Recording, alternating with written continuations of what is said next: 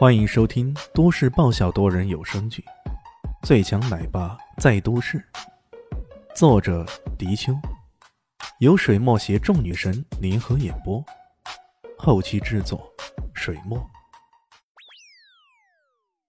第六百三十七集。哎呦，真是人间惨剧啊！李迅一副悲天悯人的姿态，捂住眼睛。我们是不是应该为这位可怜的女士做点什么？比如打幺幺零，或者打幺二零？这家伙可真够坏的呀！两个女孩看得目瞪口呆，不过也忍不住乐了。唐艺贤看到了盛宇的强大，也不禁蹦蹦跳跳的连声说道：“啊，哎，男神哥，男神哥，我一定要跟你学兽语，学兽语能够像你刚刚那样，指挥得动藏獒的才行。”李炫撇了撇嘴：“这样的话你就甭想了，因为要给这头藏獒造成威胁，首先你得本身的武功修为达到一定程度。像你这样情况，要重新练武，起码得五六十年吧。”他的这一番话倒不是一种敷衍，而是真真切切的。要不是他身上透露出的威胁力，加上圣宇的恐吓，那头藏獒根本不可能听他的指挥。一听到要修炼个五六十年呀，唐一贤顿时泄气了，嘟囔着嘴说道：“ 还要练那么久啊？那可真是太麻烦了，我不学了。”麻烦的人被赶走了，李炫继续去找宠物，最后他挑选了一只可爱的贵宾犬。嗯，以后你就叫毛毛吧，欢迎你加入我们的大家庭。李现笑眯眯的，很是热情的抚摸着那只小狗狗。唐艺贤也买了一只小狗，不过在收费的时候，陆纯纯说什么都不愿意收他们的钱。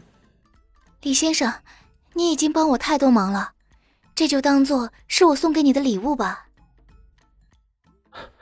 那怎么好意思呢？无论怎么说，你总得收回点成本吧。无论是从哪里进的货，这种贵宾犬起码也值好几千块呢。不，如果我收了你的钱，我会心里不安的。陆纯纯如此说道。既然如此，盛情难却，李炫只好收下。他看了看陆晨晨的脸色，突然想起了一件事。哦，对了，你的治疗好像还剩下最后一次，要不趁着这个机会，我帮你全部解决了。啊，那最好不过了。陆晨晨高兴的说道。他左右看了看，又说：“到我的房间里吧，那里会比较清静一点。”唐艺贤想跟着去看热闹，可没想到李迅一把将他关在门外。唐艺贤当然不是个安分的主，他把耳朵贴进门，却听到里面陆晨晨说道：“要不要脱衣服啊？”哎呀，不得了了！唐一贤顿时觉得自己头顶上出现了一片青青大草原。我堂堂的唐家大小姐，居然被一个卖狗的给绿了，真是岂有此理！岂有此理！绝不能让这小牛得逞。于是他用力的撞开门，这一撞刚好看到两人相对而坐，李迅的手正好按在陆纯纯的肺部。看到他如此狼狈的冲进来，四道目光还是惊讶的看着他。李炫皱着眉：“你在干什么？”“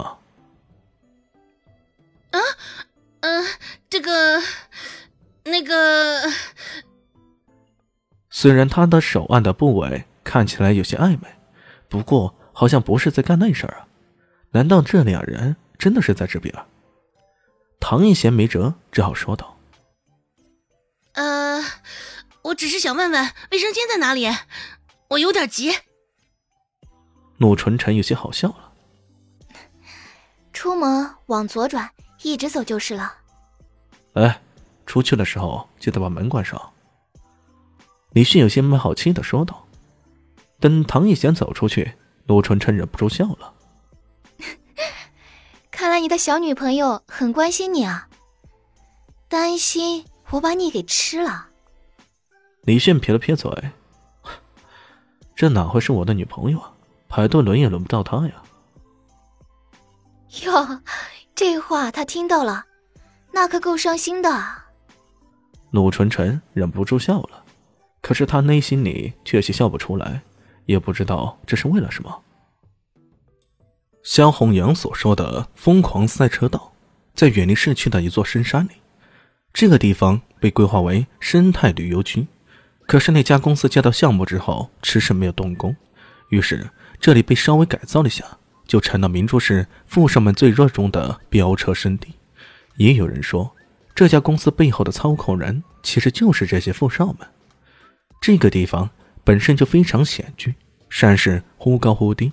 一边又是悬崖峭壁，其中有一个弯道时突然急转直下的，这里就是曾经有过多人直接从弯道飞出去，落入到万丈深渊的，它被称之为死亡弯道。除此以外，全程一共十三个发卡弯，更是称为鬼门十三关。当你渡过这些险要关卡，从山顶往下走时，你会发现一条超长极其险峻的盘山公路，有时候。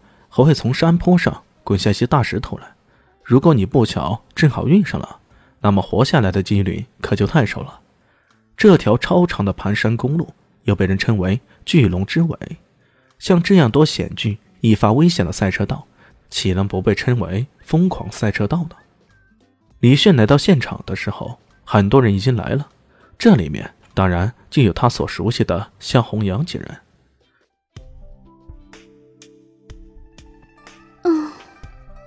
本集结束喽，感谢您的收听。喜欢记得关注加订阅，还有五星好评哦。我是指引，哦不，我是周伟莹，我在夏季等你哦。